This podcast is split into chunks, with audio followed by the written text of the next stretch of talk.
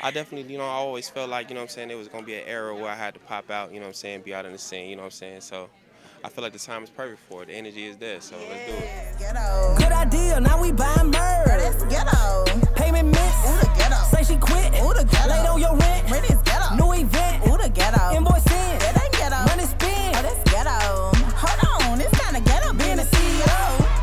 What's up, y'all? It's Marketing by Monrae at the BET Awards with the Ghetto CEO podcast. And listen, being a CEO is giving very much ghetto, okay? Let them know who you are.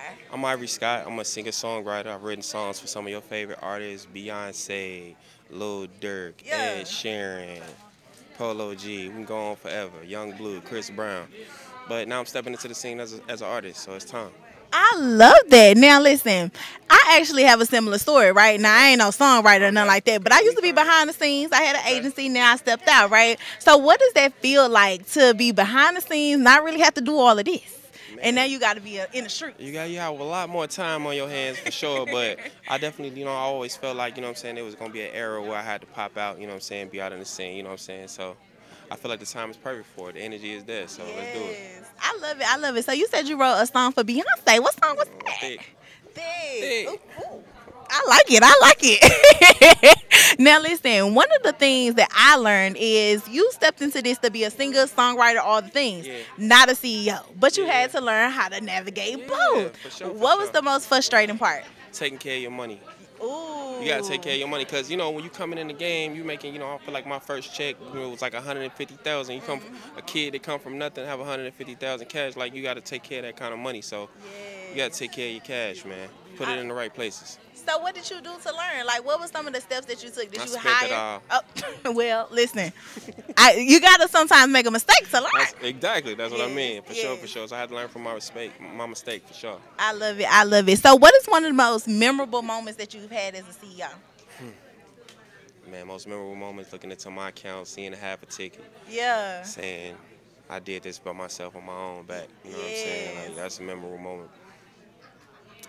Probably the biggest. I love it. I love it. Mayans, gotta get to the mayans. Got to. Now, what can we expect from you in the next 365 days? What we doing? So first single, I'm coming out as an artist. Dropping Okay. my first single featuring me and Eric Bellinger. Called Just Like Me. It dropped July 21st. Then my project following, I got Sukihana on there. Period. I got Tink on there. Okay. I got Eric Bellinger, Ty Dolla Sign. It's gonna be a movie, man. I'm excited about it. I love it. Well, it sounds like you got a lot of, you know, female rappers on your project. man, okay, they- you showing they, homage. they running hip hop right now. They are now. is there? Come uh, the females. The year of the female. Here, here. I'll step back. Yes, I love it. So we're gonna play a quick game. You ready? Okay, yeah, let's do it. right, so you gotta cut one person, you gotta bench another one, Okay. and then you gotta play one. I'm gonna give you three female rappers. Bet. You ready? All right, we got Megan Thee Stallion, Mm, we got Cardi B, mm. and then we got the City Girls. What you doing? Mm. Who you who you playing? Damn. Who you benching? And who you cutting? Mm.